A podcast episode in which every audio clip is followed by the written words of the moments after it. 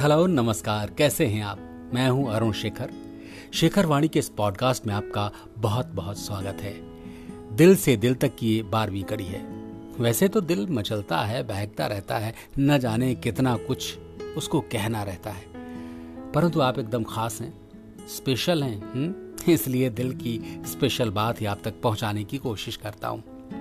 इन तमाम बातों के बीच कुछ खास बातों को छांट कर पहुँचाने की एक प्रोसेस होती है। एक प्रक्रिया होती है। उन बातों का भी एक सफ़र होता है। और आनंद तो सफ़र का ही है है ना?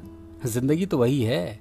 कई बार आप मंजिल पर पहुँचने की जल्दी में सफ़र से नावाकिफ रह जाते हैं। यात्रा का आनंद नहीं ले पाते हैं। याद आता है कि पहले गाँवों में जब शादियाँ होती थी ना, तब लड़का लड़की एक दूसरे से पहले से परिचित नहीं रहते थे। माँ बाप रिश्ता पक्का कर देते थे। और उसके बाद अचानक आज रिश्ता अगर तय हुआ और कल नए घर में लड़की को भेज देंगे तो क्या होगा? शौक लगेगा, झटका लगेगा, एडजस्टमेंट हो ही नहीं पाएगा। तो पहले क्या होता था? परीक्षा होती थी, फिर लड़का कैसा है, उसके घर वाले कैसे हैं, इसकी चर्चा चलती रहती थी। धीरे धीरे लड़की उन नामों से उन रिश्तों से कहानियों के द्वारा मन ही मन सामंजस्य बिठाने की कोशिश करती रहती थी। यानी कि कैसे एडजस्टमेंट होगा कैसे लोग हैं क्या है सब चलता रहता था उसके दिमाग में। हम्म। फिर कुछ महीने बाद तिलक की रस्म होती थी। उस लड़के आ, वाले लड़की वालों के घर जाते थे। वहाँ कुछ रस्में होती थी कुछ अच्छे कुछ बुरे अनुभव होते थे। दोनों परिवारों की बुराइयाँ अच्छाइयाँ निकल कर आती थी। फिर एक दिन बारात आती है। तीन दिन बारात रुकती थी।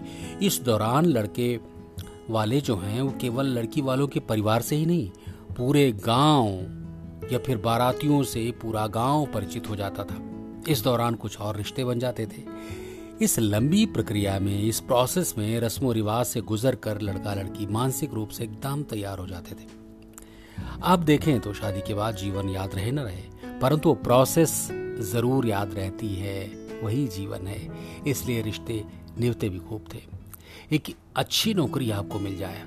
इसलिए आप इतनी लंबी पढ़ाई करते हैं। रात दिन एक कर देते हैं। कैसे पढ़ना है, क्या पढ़ना है, कैसे तैयारी करनी है, कैसे नोट्स तैयार करने हैं, परीक्षा पास हो जाए, उसके लिए तैयारी के साथ साथ मंदिरों में प्रसाद चढ़ाना, घंटियाँ बजाना भी नहीं भूलते हैं आप, है ना?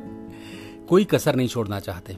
परंतु एक बार नौकरी लग गई तो बस जीना छूट जाता है, नौकरी रह जाती है नौकरी पाने तक का सफ़र हमेशा आपके साथ रहता है मैं शूटिंग करने के लिए हमेशा बहुत मेहनत करता हूँ कैसे अच्छा काम मिले बार बार ऑडिशन देना? हम्म? बहुत सारे प्रयास किए जाते हैं और बहुत सारे ऑडिशन में से कोई एक ऑडिशन क्लिक होता है फिर आपकी कॉस्ट्यूम तैयार होती है, आप स्क्रिप्ट पर काम करते हैं, डिस्कशंस होते हैं और करेक्टर्स के बारे में बात होती है, आप जो करेक्टर निभाने वाले हैं, वो चरित्र कैसा है, कहाँ का उसके बारे में तैयारी करनी पड़ती है।